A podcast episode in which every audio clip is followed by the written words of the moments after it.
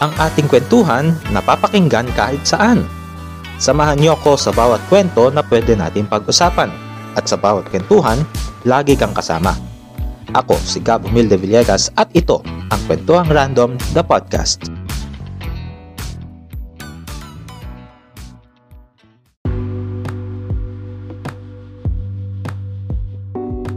kwentuhan at dahil Nutrition Month ngayon, pag-uusapan natin ang pagkain at yan, let us all welcome Miss Shan Resurrection. Hi Ate Shan, welcome.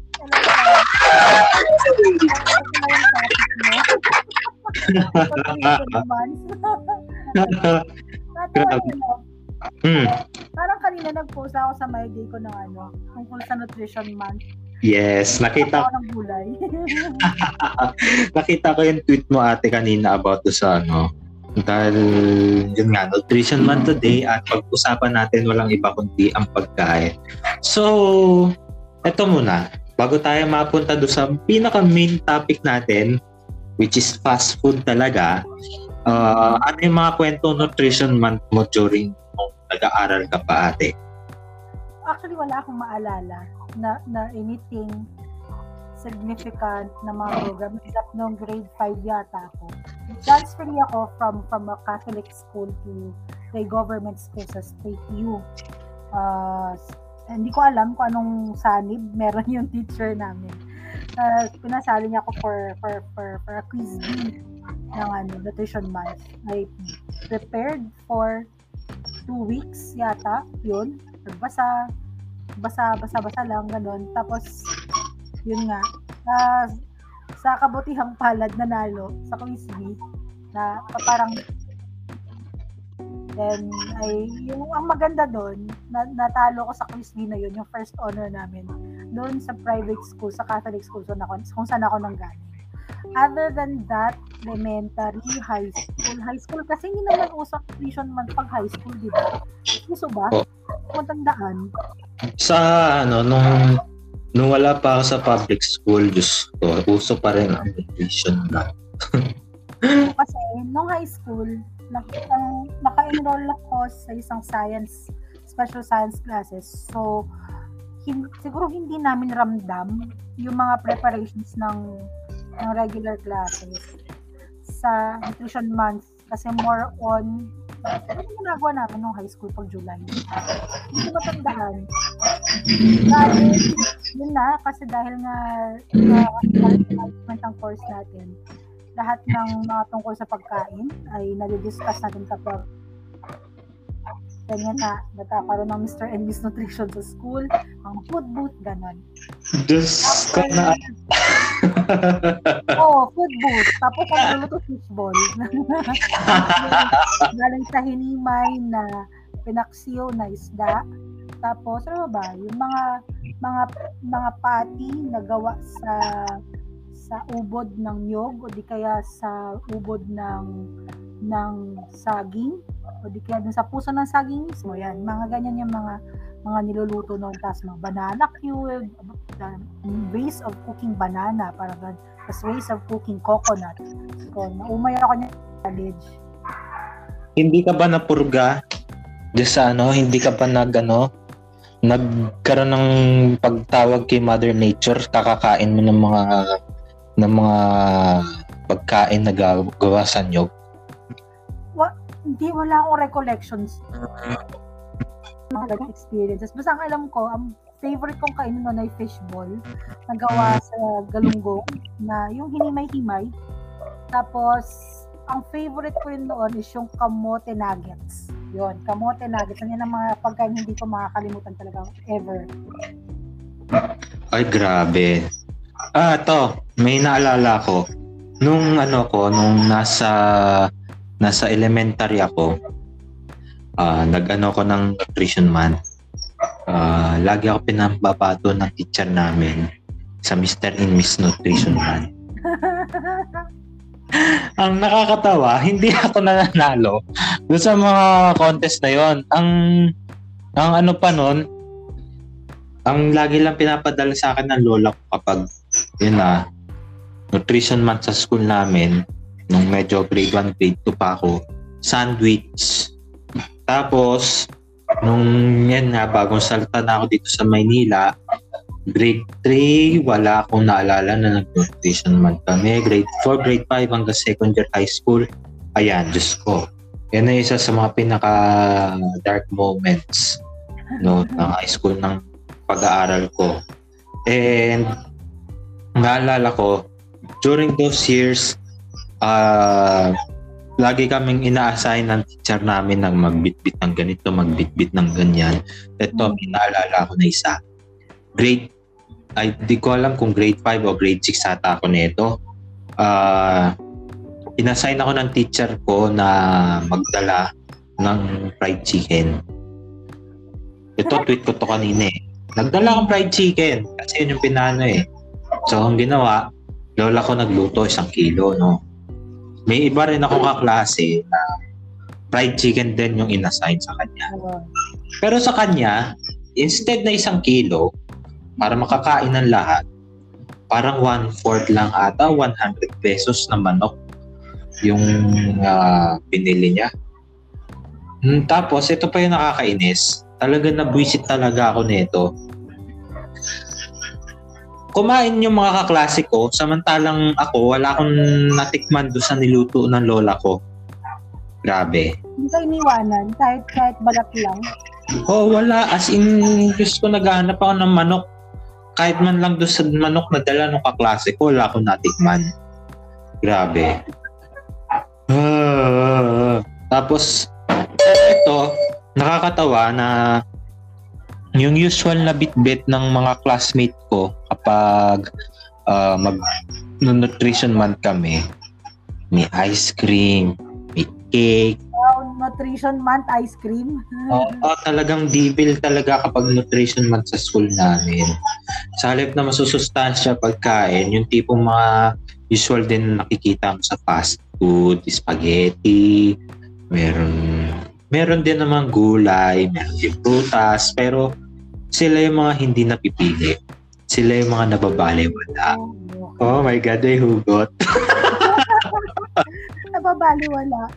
Oo, sila yung mga hindi pinapansin. Sila yung mga nasa laylayan. Ng, sila yung mga nasa laylayan ng lipunan. Ayan. Tapos, eto na. Nung siguro Nung lumipat na ako sa public school, ayan na, wala na ako naalala na nagsiselebrate kami ng nutrition month. Pero, ito yung mga nakakatawang moments dyan na may alam mo ate, naabutan mo pa, naabutan mo pa ba yung mga pa-wellness na dance sa school nyo? Wellness, wellness. Nung ano na, no, 40 years lang, college, na iniwasan ko kasi ayoko.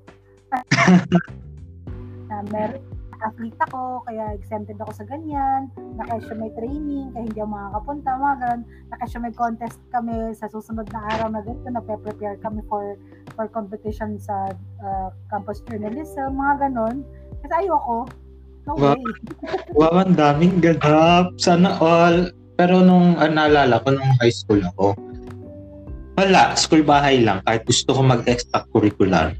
Pero wala talaga eh. Kahit man gustuhin mo, hindi ako pumapasa that time. Ewan ko, masyado mataas ang standards nila. Kahit sa campus journalism, hindi ako, hindi ako pinalad. Pero anyways, naka ano rin naman sa akin yun. Nung time na yun, in God's perfect time. Pero yun na nga, dumating na tayo sa point na to no, na naging reporter ako. hindi man ako naging ano, hindi man ako naging campus journal nung high school, eh naging reporter pa rin tayo sa isang sa isang dyaryo. Anyways, may iba, may iba tayo doon. Um, mabalik pala tayo. Nung ano, nung yun nga, first first year, ayun na, mapunta na tayo doon sa mga usapang fast food. So atin. Oo, punta na tayo sa Devil part. No, since angel part naman yung ano, angel part naman ng nutrition month. Punta tayo sa devil part, yung ano, mga fast food na. So ate, ano yung mga favorite na kinakain sa fast food? Okay. Simula doon sa pinakasimula na nag, nag-start ako, nakasimula start pa, no? sa pinaka-start na kumain ako sa fast food.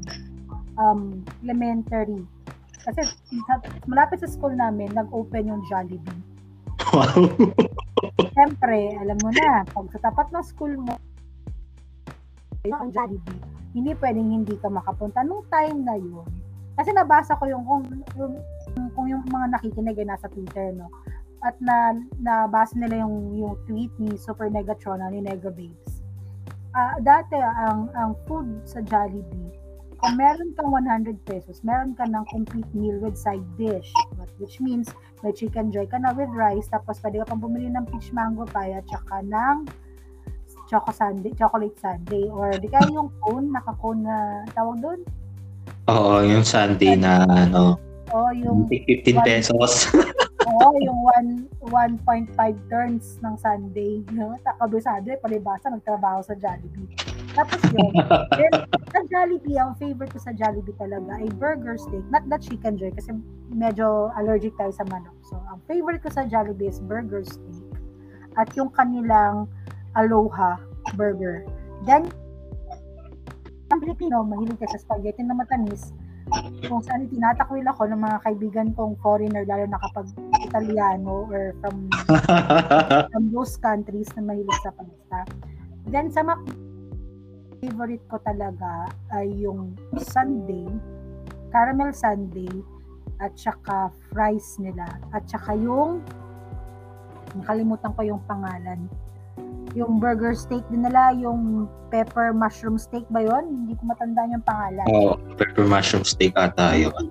Anything na steak sa mga fast food, favorite ko except, yan, Ano? exception tayo. Ayoko yung burger steak ng ah ano yung may masarap na tacos? Ah, hindi. No, nabanggit tayo ng mga, no, no. Pero ito ha, disclaimer lang ha, wala tayong ini-endorse dito na kahit na ano, wala rin tayong Wala. sinisiraan. Okay? Wala. Yeah. Ito yung mga best uh, best fast- mga fast food. Meron yung nag-pancake house. Di ba may burger steak dati ang pancake house? Ayoko yung burger steak nila. Tapos, parating sa pancake house, hindi ko gusto yung pancake nila, pero gusto ko yung tacos nila bilang mahilig ako. Anything tacos, nachos, mga ganyan. Pagdating sa Taco Bell, syempre yung nachos nila tsaka yung burrito. Favorite natin yan. Sila ng Navy, Armin Army Navy. Yan. Pero, nung tumatanda-tanda, medyo, ah, karoon na tayo ng kon- ng pera. Napunta tayo sa Subway. Ang alam ko, hindi ko sure kung ma- ma- makakategorize as fast food ang Subway. Pero para sa akin, fast food na. Kasi mabilis lumabas yung pagkain. Mabilis Oo. na assemble yung mga sandwiches nila, yung mga Subway sa- sandwiches nila. Ang favorite ko doon is anything na may pepperoni. Na yung, yung chicken chicken Subway nila, tapos yung dressing niya ay yung red vinaigrette at saka yung garlic ranch. Yan. Nung nagpa-Maynila, nung na, natuto na ako mapunta ng Maynila at nag-training ako somewhere sa Ortigas, dun sa may Pioneer, may tropical hut. Yan, dahil yan kay ano, show. JP, tropical hut. Napunta tayo sa tropical hut, masarap yung spring chicken nila ng tropical hut. At yung kanilang napaka gorgeous and very generous burger na merong pineapple. Hindi siya, di ko alam yung tawag yung sa burger na basta anything na burger na may pineapple, bet ko. Pero anything na pizza na may pineapple, hindi ko bet. Yan. Bakit gano'n, no? Alin? Ano, na may mga taong hate na hate ng pineapple sa pizza. Hindi naman sa super hate. Maintindihan bakit may pineapple. Ang eh, basta. Yun yun. Hmm, basta hindi ko lang siya bet. So, di ba, for example, ham and cheese. Tapos bigla na po. Tira yung, lasa ng, ng ham and cheese. Parang ganun. Well, ano yan. Anyways, ito naman yung akin. Ah, nung time na nag-ano ko, na ano ba to? Na nagpunta ako ng eto pala, ito, to, to. Nung elementary ako, ang pinakamadalas kong kainin is enjoy. Since yun naman yung madalas binibili, yun yung pinaka-available. Pero nung bata ako, laging balat yung lagi kong kinakain. Hindi ko trip yung karne. Hindi ko alam kung bakit. Diyos ko. Buti nire-regret, tinatakwil ko na yung pagiging maarte ko sa pagkain that time, lalo na sa mga ayaw ko ng karne, ayaw ko ng ganito, galing bilhin ako kain ng gulay. Yung tipong ano lang, yung tipong yung balat talaga yung ini-enjoy ko. Pero alam mo yun, grade 3 ako. Doon ako natuto kumain ng karne ng manok. Yun. Hindi ko na, as in simot na talaga. So, doon ko na na-appreciate yung manok. Tsaka, syempre, spaghetti, di mawawala yan. Pero nung first time siguro, na, ay hindi, pero actually, ang Jollibee sa amin, nung bata ko, siguro nung elementary ako, dumadayo pa ako eh. Dumadayo pa kami na ibang bayan para kumain ng Jollibee. Pero kasi sa amin sa probinsya, doon sa mismong hometown ko, 2007 na nagkaroon ng ano, nagkaroon ng Jollibee. So ayun, Mm. Uh, yun din yung reason bakit na-re-elect yung mayor namin ng tatlong terms pero hindi niya natatapos kasi namatay siya, sumalangit na nga si mayor. Eh dahil sa Jollibee, parang yun yung nagbigay ng kaunlaran sa bayan namin.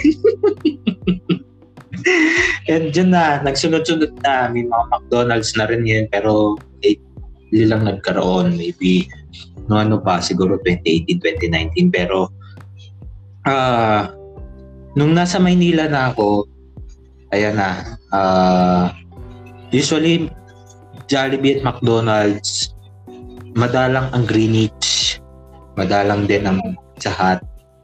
Pero ano kasi, yan nga din, hindi naman masyadong kaya ng pera namin that time. Ano, isang beses lang din ata kami kumain ng Tokyo Tokyo.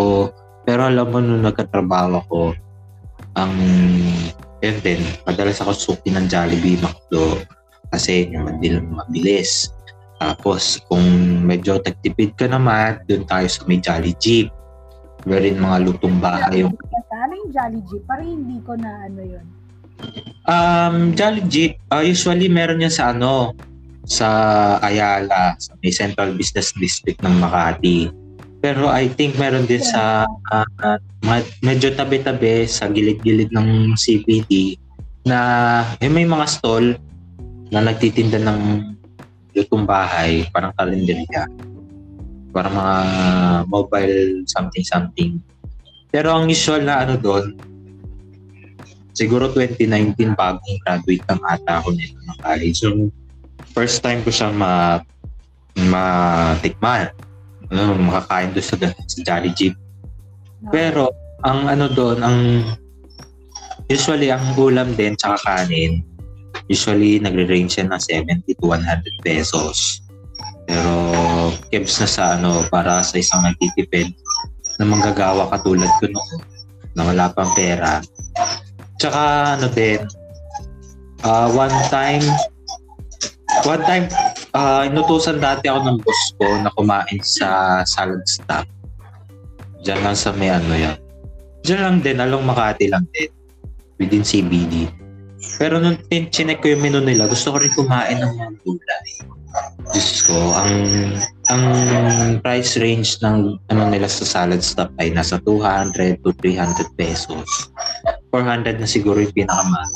Kaya nakaka-discourage yung kumain ng masarap na gulay. Unless, ikaw mismo ang mag-ano, ikaw unless ang mag-prepare for yourself. Eh, pero sa isa katulad natin na hindi wala tayong time na mag-prepare ng mga gulay na salad. Diyos, Diyos ko, wala tayong ano.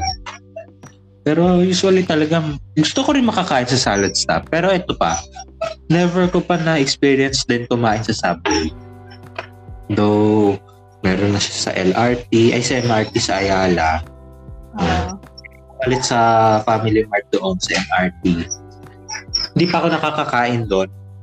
Though kahit na nag-BPO din ako just for couple of months sa Quezon City, eh, hindi ko rin na-try na kumain sa Subway. Though, masarap din naman, tingin ko masarap din naman ang Subway.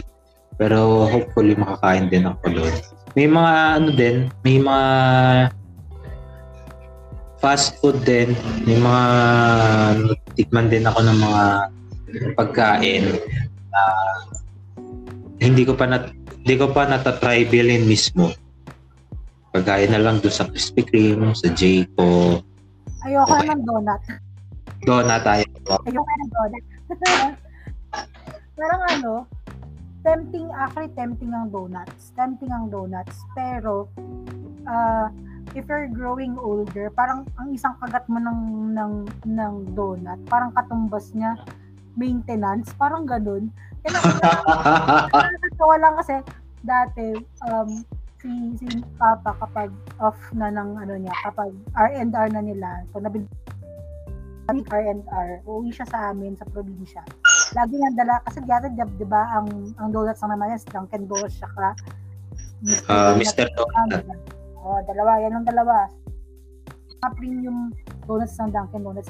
Dati nakakatatlo pa ako sa isang upuan. Ngayon, yung isang buo, halos Hindi ako- hindi ko na kayang ubusin kasi yun nga, bawat kagat, maintenance ang katapat. Parang galing na sa isip ko kung ano no. Tapos, Wendy's, pag salad, Wendy's, yung ano, yung yung Yung nasa open- maliit na lalagyan. Hindi, meron sila yung parang open na ano, Eh, oo, open salad bar, yung salad bar nila. Diyos ko, di ko pa natry din sa kung ng ano. Ang natry ko lang din sa Wendy's, ano eh. Wala lang din, chicken at saka fries. Pero yung mga burgers nila, pati salad, di ko pa natatry. Salad. Pag Wendy's, salad talaga. Salad pag Wendy's. Diyos ko. fast food. Pag hindi fast food, um, tawag dito, okay ang ako ka, ako kasi kapag alam ko na yung pagkain may makakain or maluluto naman ng maluluto naman ng mama or papa sa bahay, hindi ko na ina-attempt kumain sa mga ganung lugar na, for example, Macros. Not unless na mag ako sa chicken. Yan. Meron yung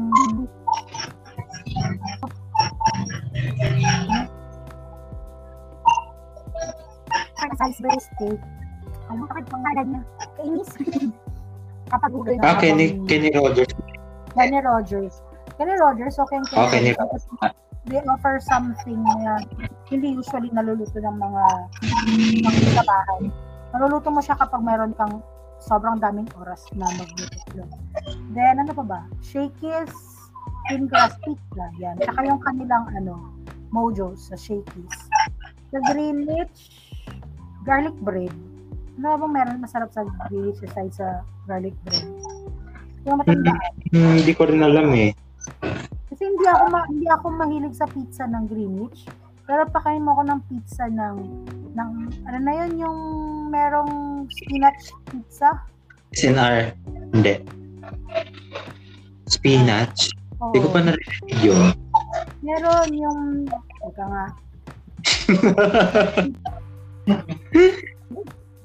Sbarro. TGI Fridays. Ayoko ng ano. Ayoko Nang blood pizza bar. Ayoko ng Sbarro. Kasi ang hindi ako fan ng thick crust pizza. Mainly because ang kinakain ko ay yung toppings, not the bread. Kaya lagi kaming nag-aaway niyan dati ng ah, basta, ba- lagi ako may nakakaaway pagdating sa pizza kasi ako ang gusto ko lagi ay thin crust. Yung nakakasama ko kumakain dati, gusto niya thick crust. Eh, hello. Kaya, nga- kaya nga, oh well, pero kasi yun nga, hindi ako sanay sa, sa mga kapal na crust na pizza. Tapos sa Pizza Hut, pag anything that is stuffed crust, get ko yan. Anything that is stuffed, uh, stuffed crust pizza. Angel's Pizza yung may spinach. Oh, Angel's Pizza. Ayun, hindi ko pa na-experience kumain dun. Wala yung maraming basil. Tapos meron siyang zucchini. Yan. Tawag nila Wow. pizza. Pinakbet pizza daw yung Garden of Eden. Sabi ko, walang zucchini ang pinakbet. Excuse me. Asan Ilocano? Garden Garden of Eden. Ano, nandiyan pa si Adan at Eva? Hindi ko pa natatanong sa sa Angels. Pero kasi ang Garden of Eden nila is may basil. Kasi ano siya, panay, panay vegetables. Supposedly, Puro ano, parang ano, Italian peg ang pizza nila. Ang may, gulay. May crust sila eh. Semi-thick crust ang Angel's Pizza. Sakto lang yung kapal ng ng crust. Kaya gusto ko siya. And yung may spinach pizza kasi yung creamy spinach siya tayong tawag doon. Tsaka yung kanilang um, tawag dito, uh, creamy garlic or oh, creamy garlic and five cheese. Yan. Mga yan. Pero ito, share ko lang, yun doon sa mga nakakainan kong mga pizza restaurants. Ito na lang, pangalanan na lang natin. Kasi sa Phoenix, Pizza Hut, SNR, uh, hindi pa natatry sa TGI Fridays, pati sa Sbarro. Pero may iba pang ano na hindi ko rin na matandaan. Mo, karamihan sa kanila puro thick crust din. Ay, hindi. Thick crust din yung ano. Pero may mga thin crust din naman silang ino-offer. Pero may, di ko lang matandaan din kung ano yung nakainan ko na thin crust yung pizza. Pero based on my experience sa pagkain ng pizza, siguro dalawa tatlong slice busog na ako. Hindi na ako mag-aano kasi yung tipong pwede ka ng you know, ano yun yung batok mo ganyan. Oo. Oo, nakakaano sa batok. Pag ano, pag ang ang pizza ay more on veggies, kaya kong makatatlo na slices. Pero pag may mga meats and all, Yun na. hindi na. Hanggang isa na lang. ang- lang. shakies, ano. Hmm. Ano pa ba? Fries. Yung Yan. Yan, ang pinaka ano, pinaka Yun nga, kasi diba nagkaroon ng, ng problema sa supply daw dahil nga sa war sa Ukraine and Russia. green. Oo. Ang take ko naman dyan, sila lang ba ang pwedeng mag-produce ng Yan nga. Actually, ganyan din naman yung, ganyan din yung insight ko eh, pagdating sa, sa fries eh.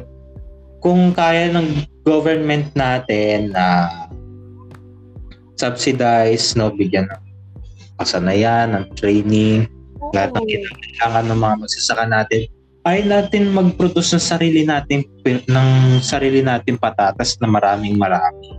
Okay. Even kahit na sabihin na sa tropical country tayo and mostly galing sa Benguet yung mga Hmm. galing sa Benguet yung mga patatas na nakakain natin.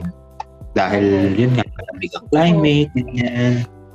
Pero, come to think of it ah, ah, dahil galing naman akong Jollibee, meron silang, ano, merong farm na tawag dito, may mga farm na sinusupport ang Jollibee, yung Jollibee Foundation. Hindi lang ako sure kung ang patatas ba ay nasa, nasa line up na ng mga isosource out nila sa Philippines.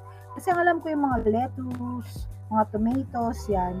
Galing na yan sa Philippines eh. A Philippine, ano na, yan, Philippine produce na yan eh. Mostly, kung hindi ako nagkakamali, ng mga farms na na kanilang you know, support is uh, mga farms sa Cavite.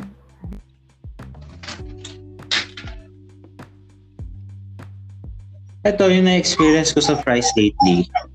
For several months already, I know hindi lang kayo nakaka-experience nito pero marami sa atin eh hindi maka-order ng large fries sa isang kilala.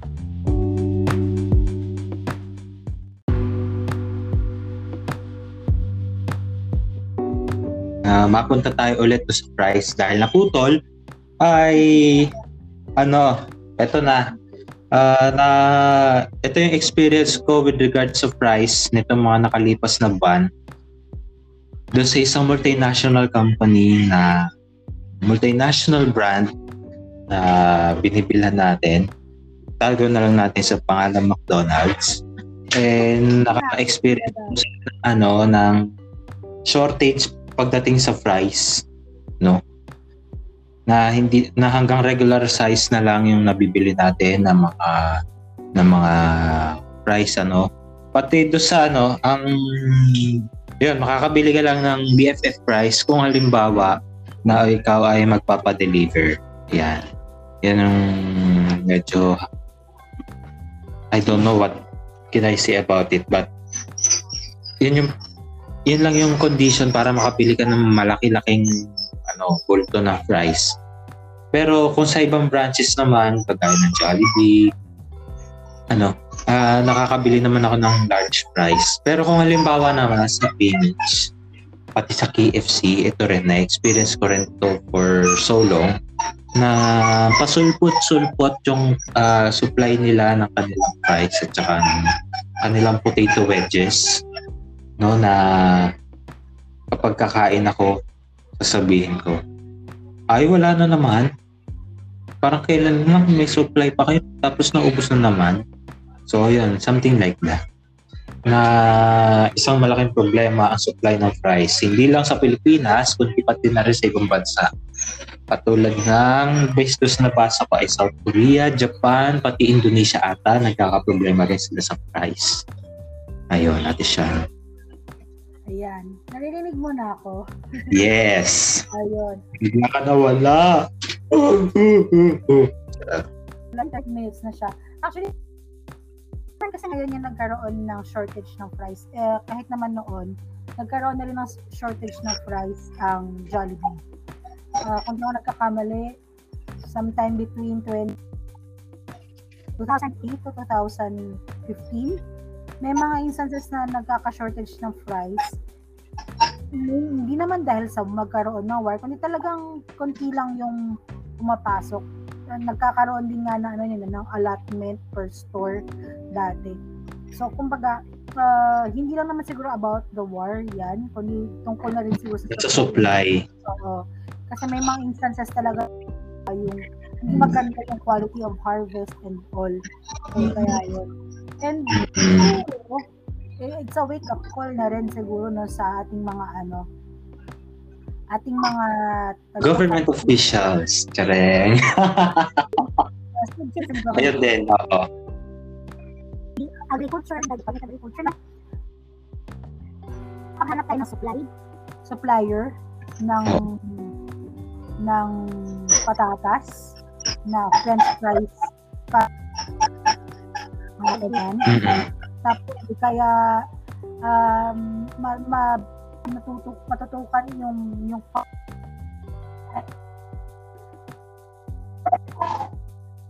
klase ng ano, klase ng yung variety ng ng patat. Food. Ang, ang pangalawa doon, Gab, aside from the supply, is yung processing ng fries kasi may mga may mga fast food chains na ang kanilang fries ay frozen bago lutuin. Meron naman yung iba na sun-dried lang siya. So, depende din siguro sa kung ano yung pangangailangan ng mga fast food chains. Yun. So, to, parang napapansin ko, feel, feel ko yung may isa ako nakainan na fast food, ano eh. Frozen yung kanilang, ano eh, frozen yung kanilang, uh, what can I call this, yung fries nila. Na siguro ito na-experience ko to nung ano, nung a day before ako mag-cover ng isang malaking malaking coverage. Alam mo naman yun ate kung ano yun. Na ano, feel ko ano, feel ko masyado siya mamantika. Hindi ko siya naging bet nung una. Ah, Diyos ko Lord. Kasi palibasa kasi bagong luto eh. Kaya ganon. Pero ang observation ko rin, parang masyadong mamantika naman yung ano, compared do sa compared do sa ibang fries na nakakain ko.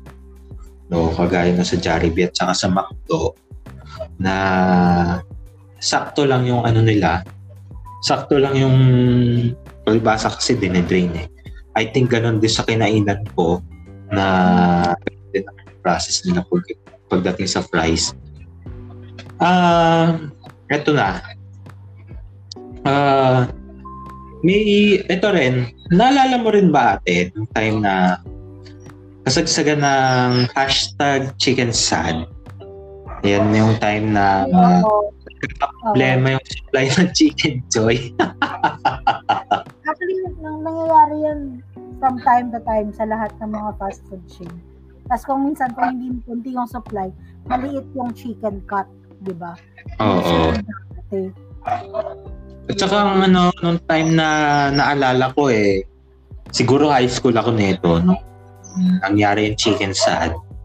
Eh, yan ay dahil doon sa may parang inaayos pa ata sila sa system kung paano nila i-inventory yung chicken joy. Tingin ko ganun yung ano, ganun istorya behind that.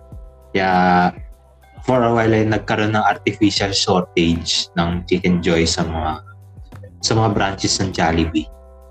Hmm. Ayun. Tapos, Oh, go ahead. yan, sige, sige. Ang assistant kasi sa chicken, chicken, or sa, in, in general, yung livestock production sa Pilipinas, meron kasi yung mga sakit na nakakapasok. Hindi, ah, yun ang pinagtatakan ko. Paano nakakapasok yung mga sakit ng manok sa Philippines? Eh, hindi naman tayo nag-i-import ng live chicken. Ang usually na na ini-import natin is yung dressed chicken na. Kaya ako minsan parang, huh? Ano nagkaroon ng birds flu? Ng bird flu, ng avian flu. Ano, o, ano yun, ah, airborne na nalanghap lang nila out of out of nowhere yung ewan na, na hindi ko rin alam kung paano siya natatransmit sa mga sa mga chicken. Kasi Ang, meron, na, ah, ang naalala ko din, kapag ganyang avian flu o kaya bird flu, usually ibon sa ibon yan eh. So pag may, ah okay, kasi, oo nga Oo. naman, hindi na naman chicken to chicken yan. So, in Oo. general talaga siya na, in, gen- in general talaga siya na ano, Oo, na uh, ibon. ng mga ibon, lahat ng types of birds, whether they are flying or not. Yun na nga. Pero ewan ko kung tama ako, Ajusto. Check nga natin si Dr. Google kung pa kung ano nga paano nga ba nakukuha ang bird flu ng mga ng mga manok. Oo. I think ito, check natin kung kung paano natin siya ano, kung paano nakukuha nitong mga manok yung bird flu. Ayan, bird flu. Kasi sabi mo nga, So- diba, from one bird, ayun. Ah, okay. So, yun nga, it spreads between both wild and domesticated birds. It also has it has also been passed from birds to humans who are in close contact with poultry or other birds. So, yun na nga. Paano siya makukuha? So, yung mga nag-aalaga ng manok, eh, pwede rin sila magkasakit. Pero po, fast food na punta na tayo sa sakit. Oh God. Kasi diba, Pero- concern natin yan kasi pag walang chicken, walang chicken joy, walang chicken McDo or whatever fried chicken na available Oo. sa uh, market, eh, paano pa tayo kakain? Tayo kakain, di ba? Kumbaga, some, something na ano, something that affects us, lalo sa atin naman hindi nakakapagluto palagi ng pagkain, di ba? So, oh well, you need to know this kasi makaka-apekto siya hindi lang sa atin na adults kundi pati sa mga bata na mahilig kumain ng fried chicken sa mga fast food chain. Yes. Ano, mahilig kumain ng lechong manok. Speaking of lechong manok, to, naaalala ko noon, nung siguro few years ago, nung buhay pa yung lolo ko, nagpabili siya ng ano, nagpabili siya ng isang buong chokes to. Ay, yan ang ano, yan ang ano namin, yun yung lunch namin, namin tatlo, lolo ko tsaka ng lola ko. So, bumili kami. After, ang usually kasi, kapag kumakain ng lolo ko ng manok, sa akin din yung balat. Bilang kanyang paboritong apo, na sa akin yung balat. Favorite ko yung balat ng, ng inihaw Oo. Oh, yung balat ng manok na, na fried, medyo hindi ako hindi ako mahilig doon. Kasi, malambot. Hindi siya crispy. oh, at saka yung, hindi yung ano, yung pag yung sa chicken, yung fried chicken kasi, masakit sa kalangala, hindi ko alam kung bakit. Basta, hindi ko lang siya, hindi ko siya gusto. Hindi man hate, kundi ayoko lang talaga. Madalas, yung balat ng manok, kung sino yung katabi kong kumakain, kasi nasa Sa kanya harapan ko, bibigay. sa kanya, sa kanya nag, nabibigay yung biyaya ng crispy, Biyaya ng crispy na, ba, na balat. Oo. Tsaka ito, yun na nga. Ang, ah, after kong kumain ng lechong manok, ano, sininok ako after that. Ang sakit ng ano, hindi siya nag ano, hindi lang siya, hindi ko siya nagdaan sa ilang inom lang. Inabot siya ng gabi kung kailan matutulog na kami. Diyos ko, ilang oras ako sinisinok hanggang sa sumakit na yung batok ko, kakasinok. Tapos sabi ng lolo ko, oh, baka kakakain mo ng manok yan, kaya ka sumakit yung batok mo, huwag ka nang kumain ng manok. Chicken lover ako. Chicken lover. Lover. Chicken lover.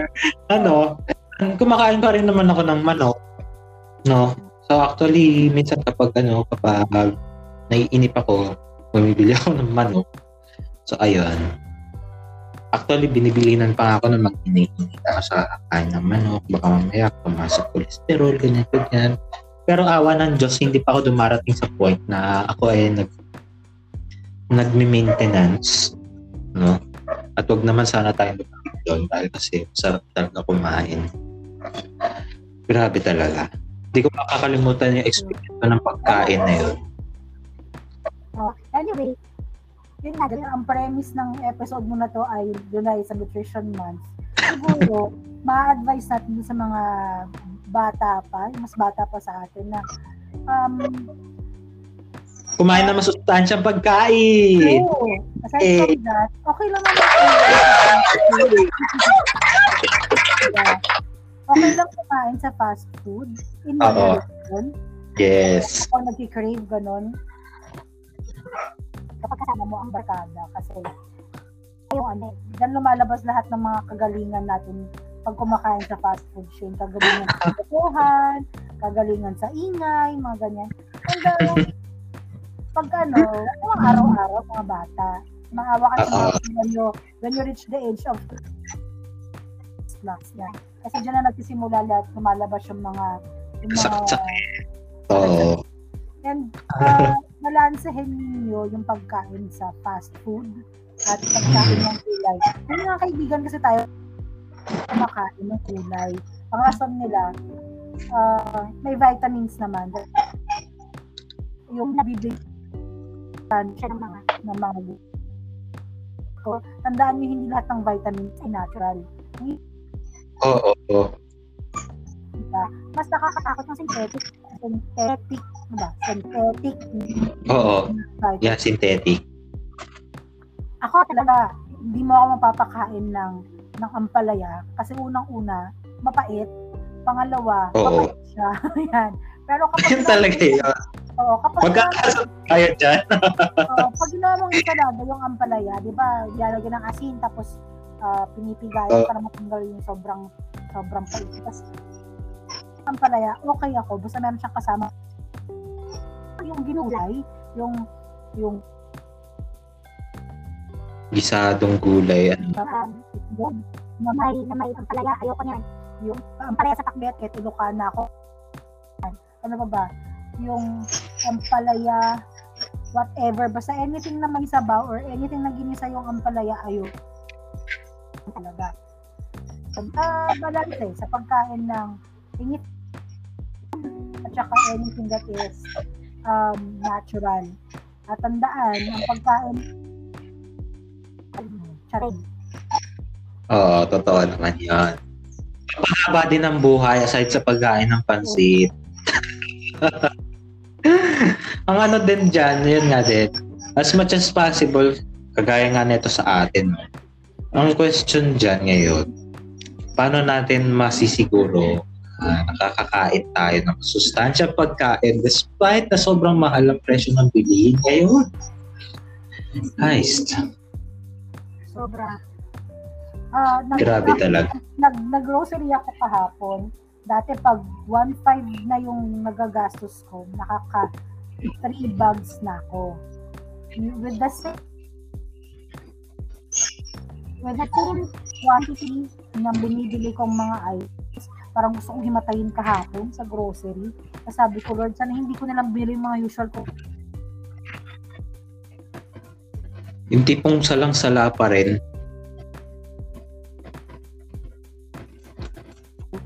ganun ba? grabe, no? Mm.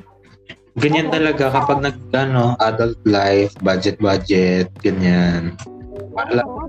Ay, Diyos ko, mahal ang bilihin. Tsaka, ano din, nakaka... Iniisip ko rin, no? Paano, masi, paano natin masisiguro, especially yung mga yung mga nasa informal settlers, no? Yung mga asing talagang ikaw sa buhay, na paano sila makakakain ng masustansya na pagkain. yun nga din, despite na, yun nga, mataas yung presyo ng bilihin, all, iba grabe. Naisip ko lang din yun, just a thought lang din. Paano- Um, yung, yung, yung immersion namin nung ano, nung college, sa mga ganyan. Maniwala man tayo sa hindi. Pero kung minsan mas masusta, masustansya pa yung kinakain, nakatignan mo, hindi sila, hindi sila masyadong nagkakasakit. Yun din, pansin ko rin. Nagkakasakit man sila, hindi yung ganun kalala. Alam mo yun? Ay, teka lang Gab, bago tayo magtuloy, may Mm-mm. nakita ako, tasteatlast.com. Nakikita mo kasi yung mga cuisine ng mga pagkain. Tasteatlast.com. Pero bakit walang pagkain or walang food na nakalagay sa mapa ng Pilipinas? Hello, nasa... Sorry. Charing. Oo, di pa nila ata napupunta ng Laloma. Hehehe. Ano yun? di pa napupunta ng Laloma. Meron curry, may soto, may babi guling, may kilagwen. Kilagwen is sa saipan eh. Kilagwen is sa um ano na ginagad na nyug. Masarap to pero hmm, basta. Tapos may green curry, may ramen, may curry. Hoy, ba't walang Pilipinas? Masarap kaya lechon ng Pilipinas. Pang cardiac arrest. Chareng.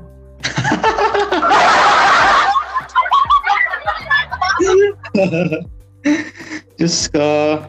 Ayun na nga, di pa nila nagano, di pa sila pumupunta siguro ng Pampanga. Marami rin pagkain doon. Oo nga. Hindi pa nila natitikman ng kare-kare ng Pilipinas. Ang Yun, kare-kare, adobo. Daming versions. Yan.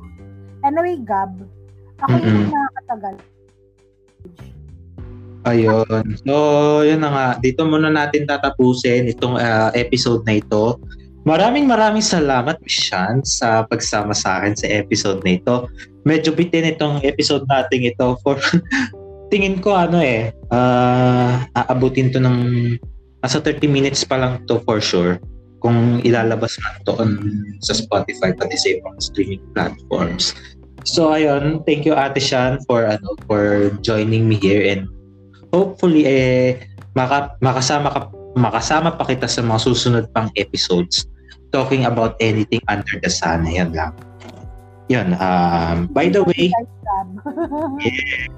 anyways, para sa mga listeners natin, uh, you may, yun, maaari nyo balikan yung iba pa nating mga episodes ng Kwentuhang Random, the podcast, dito sa Spotify, pati na rin sa iba pang mga streaming platforms tulad ng Pocketcast, Radio Public, Google Podcast, uh, at saka Player FM. Ayan, lima lang silang mga lima lang silang mga streaming platforms na available na doon doon lumalabas. So anyways, dito muna natin tatapusin. Hope to see you in the next episode. Goodbye!